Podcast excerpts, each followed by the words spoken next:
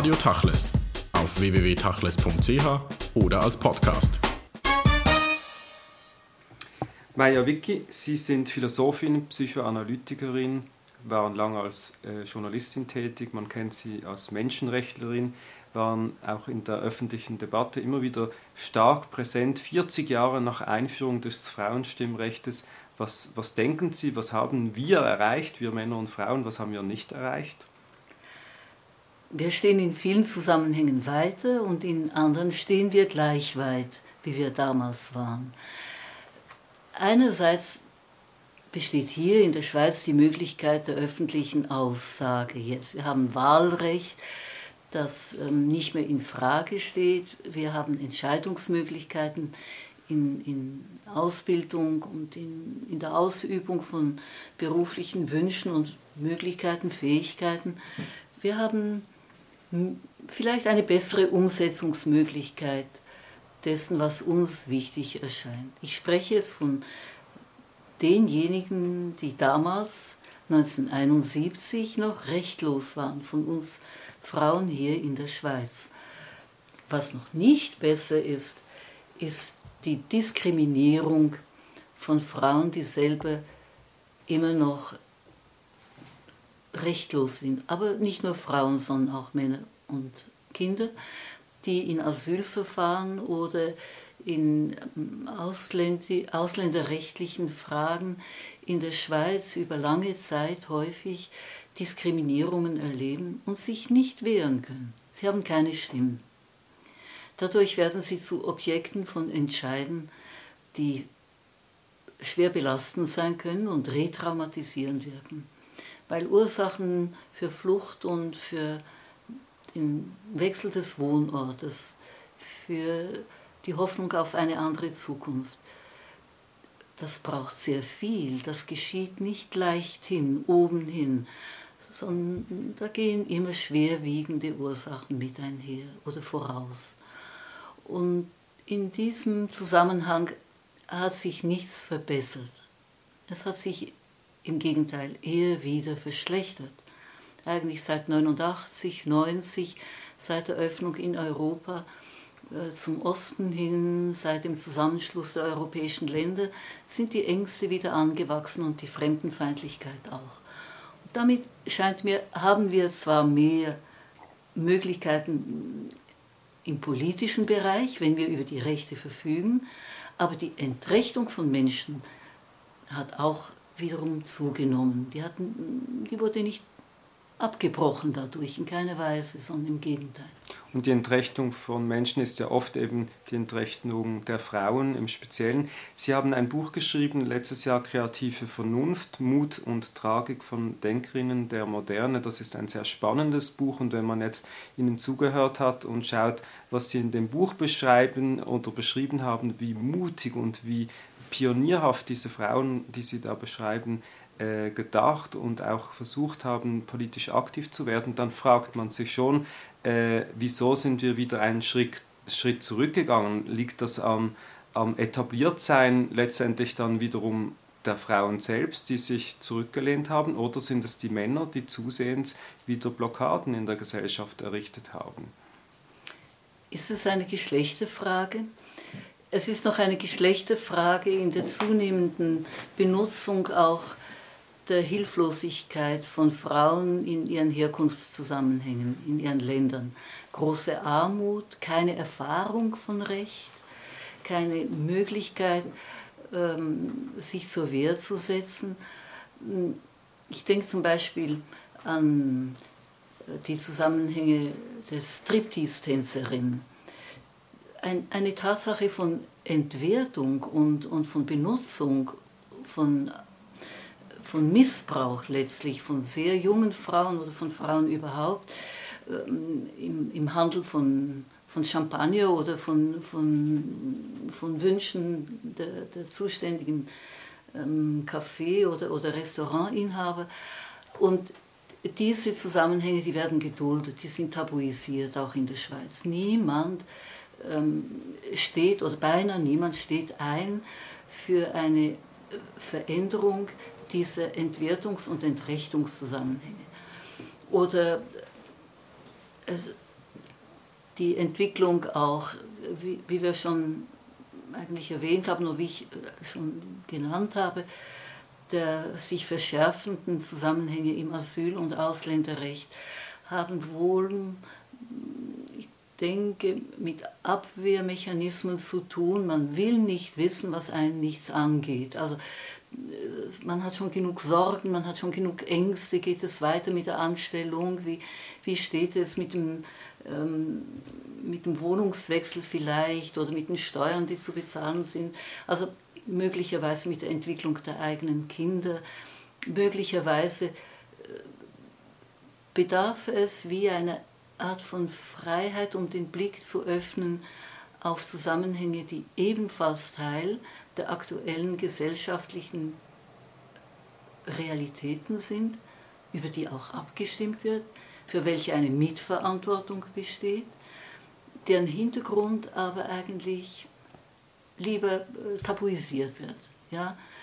Weil möglicherweise werden dann, ähm, wird eine Verantwortung, ein Maß an Verantwortung geweckt, das, wenn es aktiv ist, auch umgesetzt werden muss, weil es dringlich ist. Es geht um Menschenrechte, um, um, um, um ein tragbares Leben, das selber gesucht wird und das anderen nicht ermöglicht wird.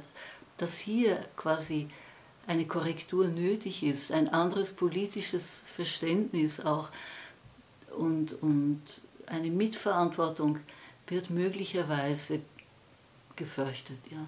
Mhm.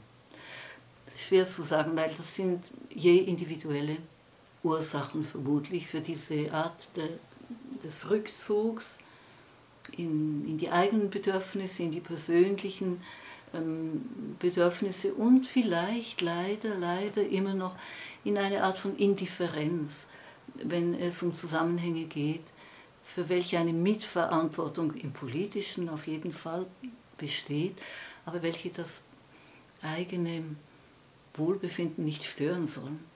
Man könnte vielleicht sagen, da wo auch das existenzielle Moment fehlt, wo die Wohlstandsgesellschaft vielleicht äh, sich etabliert hat, da beginnt dann so eine Art von Lethargie. Und genau diese Entwicklung sehen wir im umgekehrten Fall jetzt in, in, in den arabischen Ländern, ja. die Revolutionen in Tunesien und in Ägypten, wo vor allem, obwohl man das noch nicht so wahrnimmt, die Frauen, die ganzen Frauenbewegungen eine wahnsinnig starke ähm, starken Impuls gehabt haben. Wie beurteilen Sie das? Sind diese Frauen einfach viel mutiger oder sind sie viel wacher, indem äh, sie sehen, was dort vorgeht? Ich denke, das entspricht einem enormen Bedürfnis. Es ist in erster Linie sind es die jungen Frauen, die es satt sind, vermutlich zu wiederholen, was schon die Mütter und die Großmütter erlebt haben sich zu ducken, still zu sein, sich nicht zu wehren, nicht auf die Straße zu gehen und wie Rosa Luxemburg sagte, die Stimme lauter heben, laut sagen, was ist. Ja?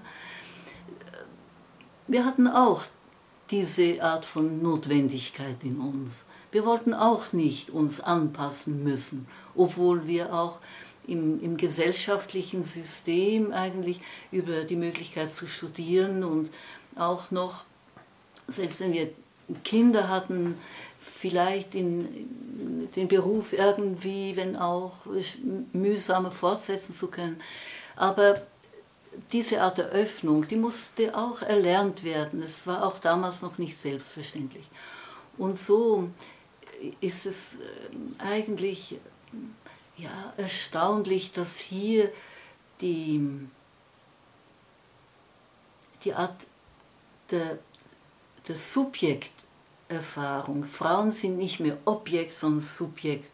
Sie machen sich selber spürbar. Sie, sie nehmen miteinander, sie geben sich die Hand. Sie sind nicht allein. Sie geben sich die Hand und erheben die Stimme.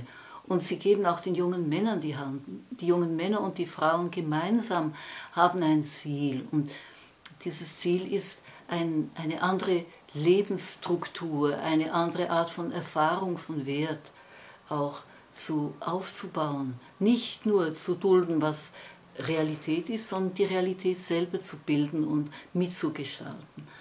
Ich denke, es ist ein Erwachen, das einhergeht mit einer Dringlichkeit, die nach Umsetzung ähm, drängt, also die, die vielleicht tatsächlich auch eine Überzeugungskraft in sich hat. So hoffen wir.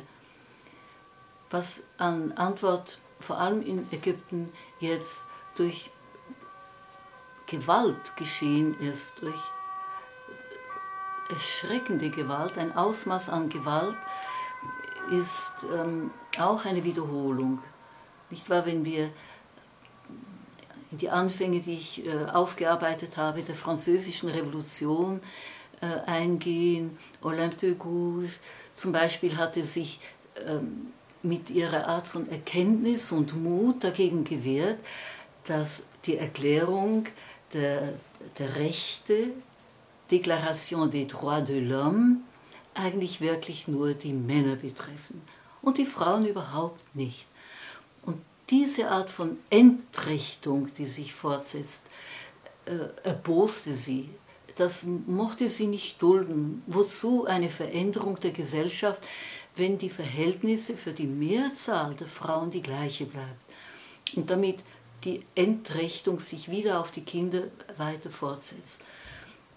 Ich denke, von Generation zu Generation bedarf es vermutlich dieses Bewusstseins, dass nicht in Einzelnen, sondern nach Möglichkeit, damit es eine Umsetzungs, einen Umsetzungsprozess erreichen kann in, in Gruppen, in, in, in, in kollektiven Bewegungen auch, ähm, einen Widerhall geben kann, ein, eine Überzeugungskraft finden kann. Und so stelle ich es jetzt eigentlich in, in diesen Ländern fest. Frauen haben zum Teil die lang anhaltenden ähm, Entrechtungen im, im Lernen überwunden. Sie haben Schulen besucht, sie, sie haben Ausbildungen erlebt, aber wurden weiter in den patriarchalen Zusammenhängen in ihren Entscheidungsmöglichkeiten nie zugelassen. Und das, in, in all diesen Zusammenhängen geht es jetzt in den Bereich des Politischen hinein. Es wird eigentlich keine Art von Machtmissbrauch mehr geduldet. Ja. Mhm. Sie beschreiben ja auch in dem Buch die Stellung der Sprache, dass eigentlich die Sprache die einzige in Anführungszeichen äh, Waffe der Frauen äh, gewesen war und dass die Frauen zu ihrer Sprache gefunden haben. Das zeigt sich zum Beispiel in Algerien, wo das Mehrheit oder das algerische Parlament ist weltweit dasjenige, das am meisten Frauenanteil hat. Das heißt, die Frauen haben über Sprache sich in die Politik eingebracht.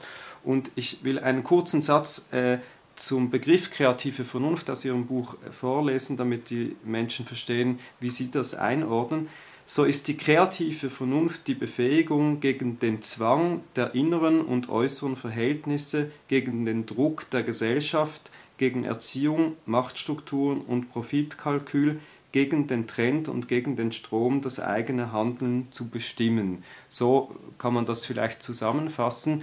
Äh, das heißt eigentlich, das ist eine kantianische Maxime, die Sie da für die Frauen formulieren. Da stimme ich vollkommen überein. Das ist äh, eine Zusammenfassung, die sehr wichtig ist. Dazu kommt, dass die kreative Vernunft das anstrebt, was die Widersprüchlichkeit von Denken und Empfinden aufhebt, sodass ähm, das, was empfunden wird, die Gefühle und das, was über das Denken im, in, im Einsehen, im Verstehen, in der Logik von dessen, was Vernunft eigentlich äh, bedeutet, dass hier eine Übereinstimmung zustande kommt. Nun spreche ich natürlich von Frauen, weil das Buch von Frauen handelt ja. und vielleicht auch, weil die Geschlechterfrage auch heute noch im, im Zentrum irgendwo der Debatte zum richtig. Teil steht. Ja. Ähm, Sie haben über Rosa Luxemburg oder Bertha Pappenheim, Margareta Süßmann E.T. Hillesum, Simon Weil, Hannah Arendt bis hin zu Ulrike Meinhof geschrieben. Für mich viel Neues geschrieben, was man gar nicht so wusste. Was würden Sie aber sagen, ist der gemeinsame Nenner dieser kreativen Vernunft bei diesen Frauen, die ja zum Teil schon längst in Vergessenheit geraten wieder sind?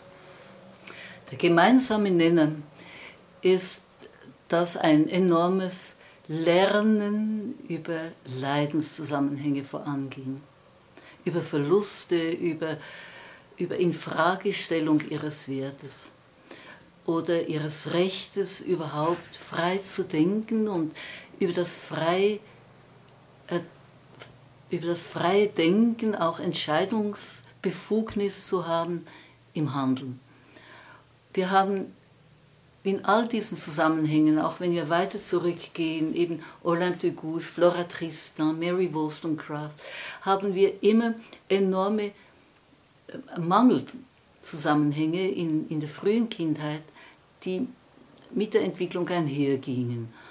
Und die nicht zu einem Verstummen oder Versagen der Kräfte geführt haben, sondern zu einem besseren Verstehen der Notwendigkeit, das, was das eigene Leiden verursacht hat, so zu verändern, dass es auch für andere nicht mehr in einer Fortsetzung weitergeht, die, die schwer tragbar ist. Hier haben wir vielleicht etwas Gemeinsames.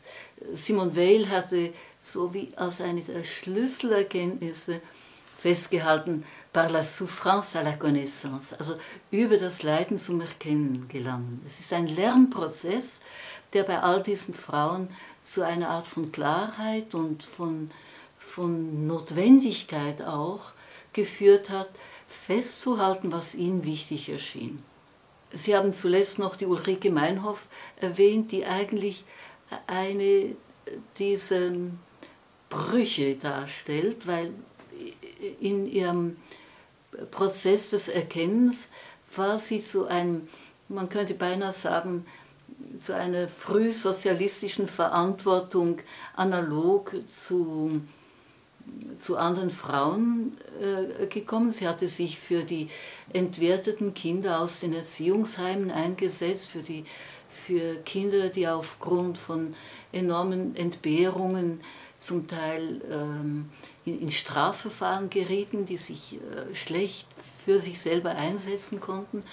Sie hatte sich gegen die Fortsetzung einer ähm, Art von Machtverhalten mit äh, einem System von lauter Tabus nach dem Krieg im schnellen Weggleiten eigentlich von, von der Notwendigkeit einer Veränderung im Politischen eingesetzt für die neue Militarisierung äh, Deutschlands damals und so weiter.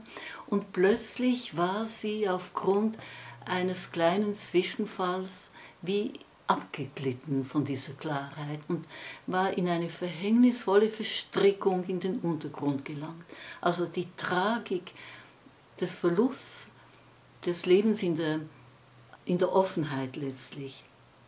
Oder man könnte sagen im, im Licht und im Dunkeln, aber das Weggleiten in, in die Dunkelheit überhaupt, in den Untergrund, hat die verhängnisvolle Verstrickung in Gewalt beinhaltet. Und ich denke, dass auch diese Überlegung, die Tragik dessen, was geschehen kann, mm, nützlich ist. Es ist wichtig auch, sich dessen bewusst zu sein, dass nicht nur eine Verurteilung geschieht, sondern ein Verstehen. Mhm. Das sind ja vor allem äh, dann auch die Denkerinnen, die Sie beschreiben und auch plastisch vor Augen führen, welchen Kampf die Frauen damals geführt haben. Irgendwo habe ich dann gedacht, äh, als ich den, äh, den Essay über Hannah Arendt gelesen habe, wo das alles im, in diesem Credo mündet vom Freiwerden, von der Angst, dass das eigentlich der, auch der gemeinsame Nenner ist. Und dieses Freiwerden der Angst mündet nicht in Gewalt, wie vielleicht eher bei Männern, sondern in Vernunft. Und diese Vernunft ähm, ist es dann eben, was die Frauen einbringen können, aber dann vielleicht zu leise eingebracht haben, weil es dann immer wieder äh, zurückfällt. Ja, möglicherweise ist es tatsächlich bei den einen leichter gewesen, konnte früher umgesetzt werden, bei den anderen waren die gesellschaftlichen Bedingungen so schwer und so belastend, dass es wie aufblühte, wie ein, man könnte sagen, ein Frühling lang und dann wie, wie nicht mehr weiter blühen konnte oder, oder nicht zu einer großen Ernte führte. Ja. Also die, die Entwicklungen sind sehr unterschiedlich. Wenn wir an die Tragik von Rosa Luxemburg denken, die 1919 ermordet wurde in, in diesem Übermaß an Gewalt, das angewachsen war und für welches sie zum Feindobjekt wurde und äh, sich dagegen in keiner Weise wehren konnte oder sich auch nicht schützen konnte. Oder eben Etty Hillesum, die dann von Westerbork nach Auschwitz ausgeführt wurde. Und diese Art von eigentlich ganz verblüffendem, ähm, von, von verblüffender Mitteilung, die, die von ihr noch erhalten geblieben ist, ist, dass sie hier sogar wie mit einer Art von Angstfreiheit auf das sich einstellte, was sie nicht kannte. Es, es war nicht wie ein, ein ausschließlich dunkles Verhängnis, sondern es war eine eventuelle Möglichkeit, etwas zu wissen, zu erfahren, was sie noch nicht wusste. Und diese Art der Bereitschaft ist etwas, was mich ständig wieder neu verblüfft. Ja. Habe ich sehr viel auch immer wieder gelernt. Ich selber über diese Art von man könnte sagen, mir vorangegangenen Schwestern, die ich zum Teil gekannt habe und zum Teil über ihr, über ihr Werk kennenlernen konnte. Was auch alle auf die eine oder andere Weise verbindet, ist der Kampf für die Freiheit. Das ist letztendlich das Ziel von allen. Freiheit und Wert. Freiheit und Wert. Ja, menschlicher Wert. Nicht wahr? Das ist, äh, das ist ganz entscheidend. Wenn wir Bertha Pappenheims Werk anschauen, da ging es in erster Linie um den Wert auch der Ärmsten. Die dürfen nicht einfach im, im kapitalistischen System benutzt werden. Kinder dürfen nicht in Fabriken oder in irgendwelchen ähm, Arbeitszusammenhängen benutzt werden. Frauen dürfen nicht benutzt werden. Der Wert des Menschen und damit die, der Wert der Bildung und, und bessere Wahlmöglichkeiten steht im Vordergrund. Freiheit, das ist ein, ein sehr offener Begriff. Was heißt Freiheit? Was sind die Wahlmöglichkeiten, die eingeschränkt sind durch die, die Bedingungen, in welchen Familienverhältnisse, Lebenszusammenhänge gelebt werden können? Also in, in der nationalsozialistischen Zeit, sei es unter der Vichy-Regierung oder in Deutschland oder in Holland oder wo es auch war, da war Freiheit noch die Freiheit des Denkens, aber nicht mehr die Freiheit des Wohnens, die Freiheit des Berufs. Das war in vielen Zusammenhängen war Freiheit in dieser Umsetzung nicht möglich. Aber allein schon kritisch zu denken und damit wie ähm, angeeignete Denkzusammenhänge gehorsam nachzuvollziehen und nicht in Frage zu stellen, bedeutet schon das, was letztlich anzustreben ist, ja, dass kritisch hinterfragt werden kann, was vorgesprochen wird oder was als richtig erklärt wird. Das ist das, was Sie am Anfang gesagt haben. Rosa Luxemburg, die sagte, die revolutionärste Tat ist laut zu sagen, was ist. Ja. Und all diese Frauen haben natürlich relativ laut angesprochen, wo die Probleme sind. Und genau. sie haben das äh, in einer Freiheit getan, die man von Männern zum Teil weniger kennt, weil die noch rasch einmal in einer politischen Struktur oder einer anderen gesellschaftlichen eingebunden sind. Teilweise, ja. Teilweise haben wir ja auch diesen Mut. Er hat häufig einfach eine andere Bedeutung. Aber eben, ich habe gesagt, sie haben diesen Mut. Es braucht Mut, um Erkenntnis tatsächlich laut zu sagen, wenn sie wichtig erscheint. Wenn sie nicht mehr quasi wie stumm gehalten wird. Und Mut ist ein ganz zentraler Begriff, der in, bei der kreativen Vernunft mit dabei ist. Mut ist, ist Courage im, im Französischen ist die Kraft des Herzens, es ist die Überzeugungskraft des, ähm, der Empfindung, des Richtigen, das empfunden wird, als richtig empfunden wird oder als gerecht empfunden wird. Oder eben vom, vom Gegenteil her, wenn das, was als ungerecht, als falsch, als, als, als menschenunwürdig empfunden wird, im Veränderungsprozess über das Denken mit Lösungsmöglichkeiten einhergeht, diese auch umzusetzen, das braucht Mut, sei es über die Sprache oder über ein Tun. Das, auch das Sprechen ist ein Tun, aber oft gehen ja noch andere äh, Wirkungszusammenhänge mit einher. Ich denke an die Regina Kegi-Fuchsmann, die hier quasi in der Schweiz litauische Herkunft in einem ganz traditionellen Elternhaus aufgewachsen, aber auf eine ganz bedeutende Weise äh, im, im Spanischen Bürgerkrieg und anschließend 39, 40, 41 das umgesetzt hat, was einerseits für sie dringlich erschien aufgrund ihres Empfindens und andererseits aufgrund ihrer moralischen Verpflichtung, weil sie in der Lage war, etwas zu tun.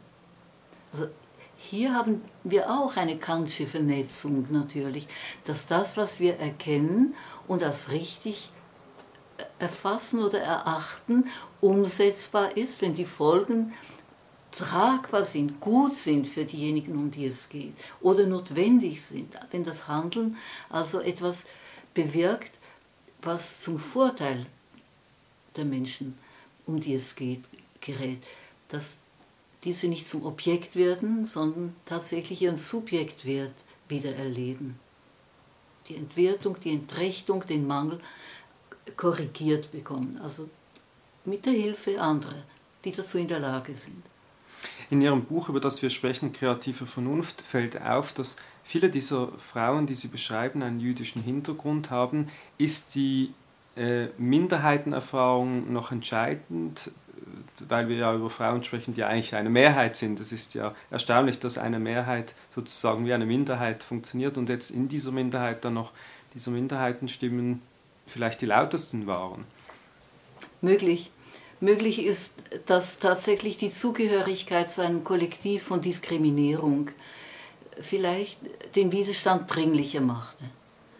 Ähm, man muss schon sagen, dass wir in diesem Zusammenhang vielleicht früher oder vielleicht gleichzeitig, es gab immer Aussteigerinnen aus, äh, aus einem System von Unterdrückung in allen Zusammenhängen.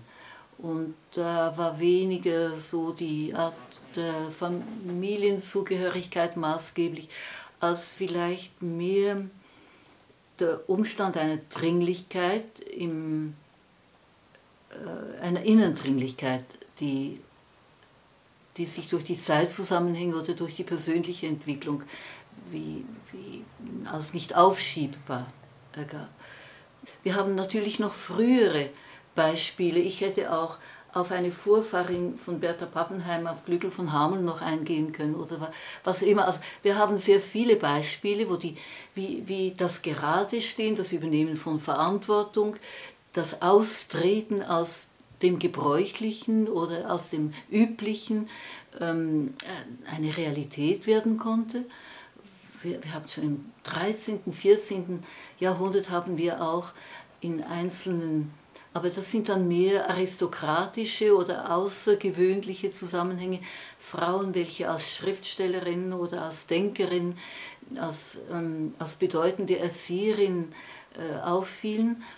Aber dass gleichzeitig wie eine soziale Verpflichtung damit einherging, das hat eigentlich erst Ende des 19. Jahrhunderts, eben um im Zusammenhang der Revolution, könnte man sagen, und im Zusammenhang der frühsozialistischen Bewegungen, wo die Frauen auch schon sehr stark mitgemacht haben, wie ein, eine Art von Dringlichkeit bekommen. Hier haben wir unterschiedliche Herkünfte. Also zum Teil sind es sehr bürgerliche Milieus, zum Teil sind es Arbeitermilieus, zum Teil ähm, sind es Milieus äh, schon, die einzelne Einschränkungen sprengen konnten, also im Bildungsbereich zum Beispiel, aber immer geht es letztlich um eine Einmaligkeit. Es sind in all diesen Zusammenhängen Frauen, die sich über ihre eigene Art von innerer Notwendigkeit wie ermöglicht haben oder sich äh, den, den Mut gegeben haben, zu realisieren, was für sie wichtig war. Wenn wir so in die Zeit der Romantik hineingehen, gab es ja ein, über die Salons, die damals entstanden, wie eine Art von auch Gruppenerfahrungen, die die Frauen untereinander erlebten und die sie wie gemeinsam versucht haben zu realisieren. Das heißt, sich aus, von Bedingungen und Ausbedingungen zu befreien, die sie bei ihren Müttern und bei ihren Großmüttern, Tanten und so weiter als unerträglich empfunden haben. Und trotzdem gehörten sie noch mit dazu. Es war so wie ein Aufflackern einer, einem, einer Art von Öffnung, die wieder geschlossen wurde. Nicht wahr, wenn wir an Rachel Varnhagen denken, die wieder wie eine Art von Vorbild war für, für Hannah Arendt. Also viele dieser Frauen sind untereinander und miteinander wieder in Verbindung. Ja. Eben diese Biografien und auch ähm, Themen, die diese Frauen bewegt hat, haben, rufen sie uns eindrücklich in Erinnerung. Nun, wir sind im Jahre 2011 jetzt ja. äh, und zum Schluss die Frage, Sie haben gesagt und beschreiben das auch im Buch immer wieder, dass zur Erkenntnis gehört eben diese Erfahrung. Also von nichts kommt irgendwie auch, auch nichts. Wenn wir heute schauen, wie gut es uns geht und wie vielleicht die Möglichkeit zur Erfahrung fehlt und diese Frauen und Männer von heute diese Erfahrung des Leidens, des Schmerzes äh, gar nicht mehr machen, wie kommt man dann zu einer Gesellschaft der Vernunft und wie kommt man dann zur Erkenntnis in dieser Gesellschaft, wenn diese Erfahrung des Bedrängenden eigentlich fehlt? Bei den einen fehlt sie und bei den anderen nicht. Oder es sind andere Mangelerfahrungen, die heute auch Realität sind. Die Virtualisierung zum Beispiel im Erziehungs- und Bildungsbereich, dass schon kleine Kinder anstelle von Geschichten, die wirklich erzählt werden, eine CD abhören und ähm, nicht mehr den Kontakt wirklich der Stimme selber erleben, Bilder mit einer Mutter oder Großmutter anschauen und ein, ein, eine, eine, Nacht, eine Abendgeschichte, eine Einschlafgeschichte wie noch voll erleben, ist ein Mangel, der vielleicht ganz andere Auswirkungen hat.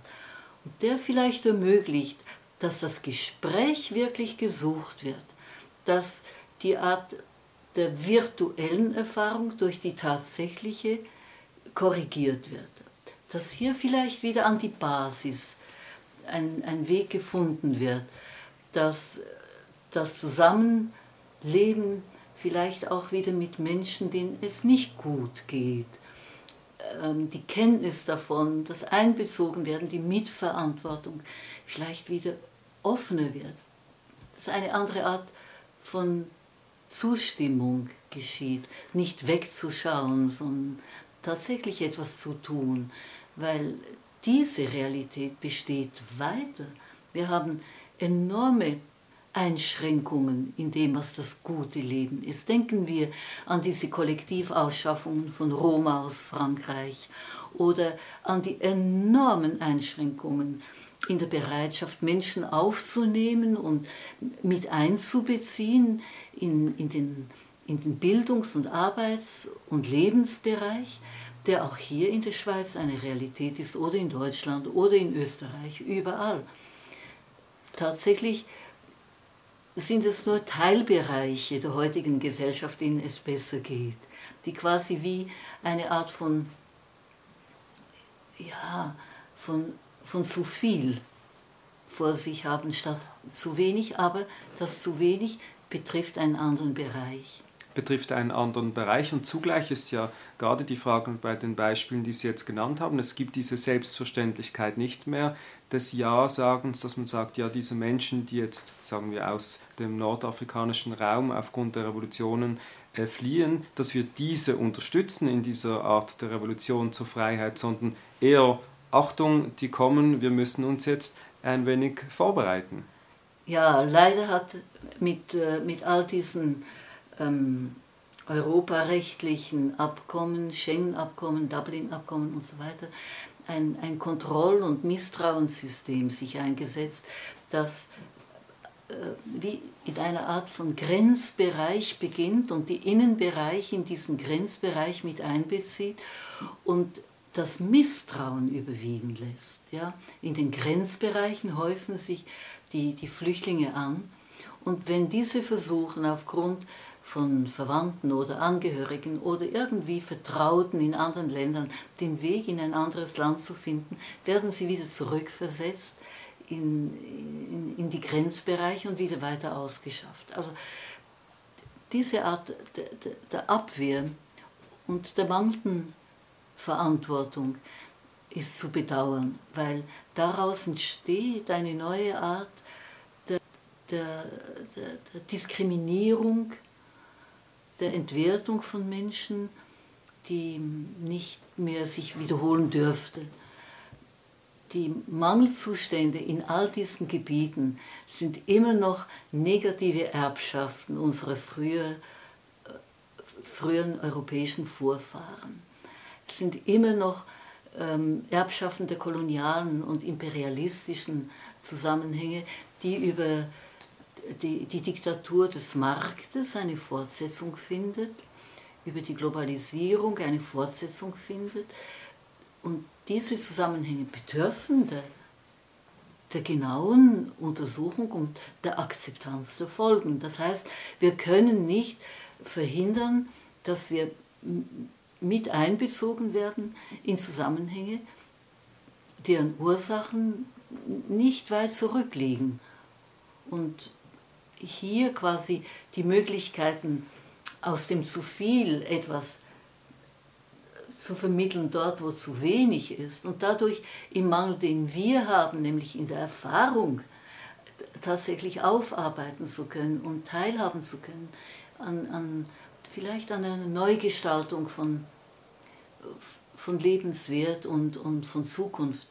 Das erscheint mir sehr wichtig und eigentlich sehr unterstützenswert notwendig auch, weil hier braucht es doch ein, ein Einsehen, ein Verstehen und nicht nur wieder ein angstbesetztes Abwehrverhalten, das Sie, neue Schuld eigentlich weckt. Ja. Und dazu braucht es die Sprache. Sie beschreiben auch äh, oder Sie beschreiben eigentlich die, die mediale Gewalt gegenüber den Sprachlosen. Also es ja. geht auch um die Verantwortung der, der Medien, der öffentlichen genau. Debatte, die wahrscheinlich zurückgegangen ist in den letzten Jahren die sich stark quasi leider dem neoliberalen Zwang an der Oberfläche zu bleiben und einerseits ähm, die Maßnahmen zu verbessern, die Gewinnsteigerungen ermöglichen und andererseits die politische Verantwortung an der Basis wie nicht wahrnehmen wollen. Also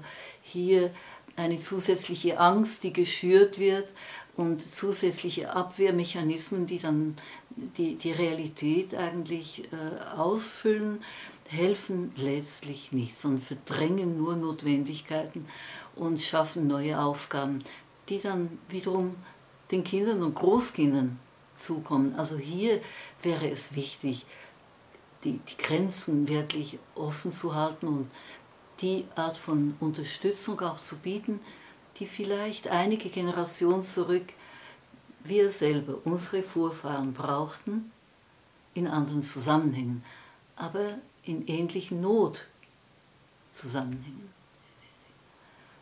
Es ist wichtig, die Möglichkeiten wahrzunehmen, umzusetzen, die sich als dringlich erweisen über die politischen Zustände. Und hier quasi, es hat sich ja wie ein wie ein, ein, ein Buschfeuer quasi des Aufbegehrens ergeben. Hier sind natürlich die Ängste auch wieder sehr groß. Wie weit geht das? Wohin geht das? Welche Länder wird es weiter erreichen? Hier quasi mit, mit offenem Auge zu schauen und nicht die Angst zum, zur Abwehrkraft des, des klugen Denkens und der Mitverantwortung werden zu lassen. Das ist möglich.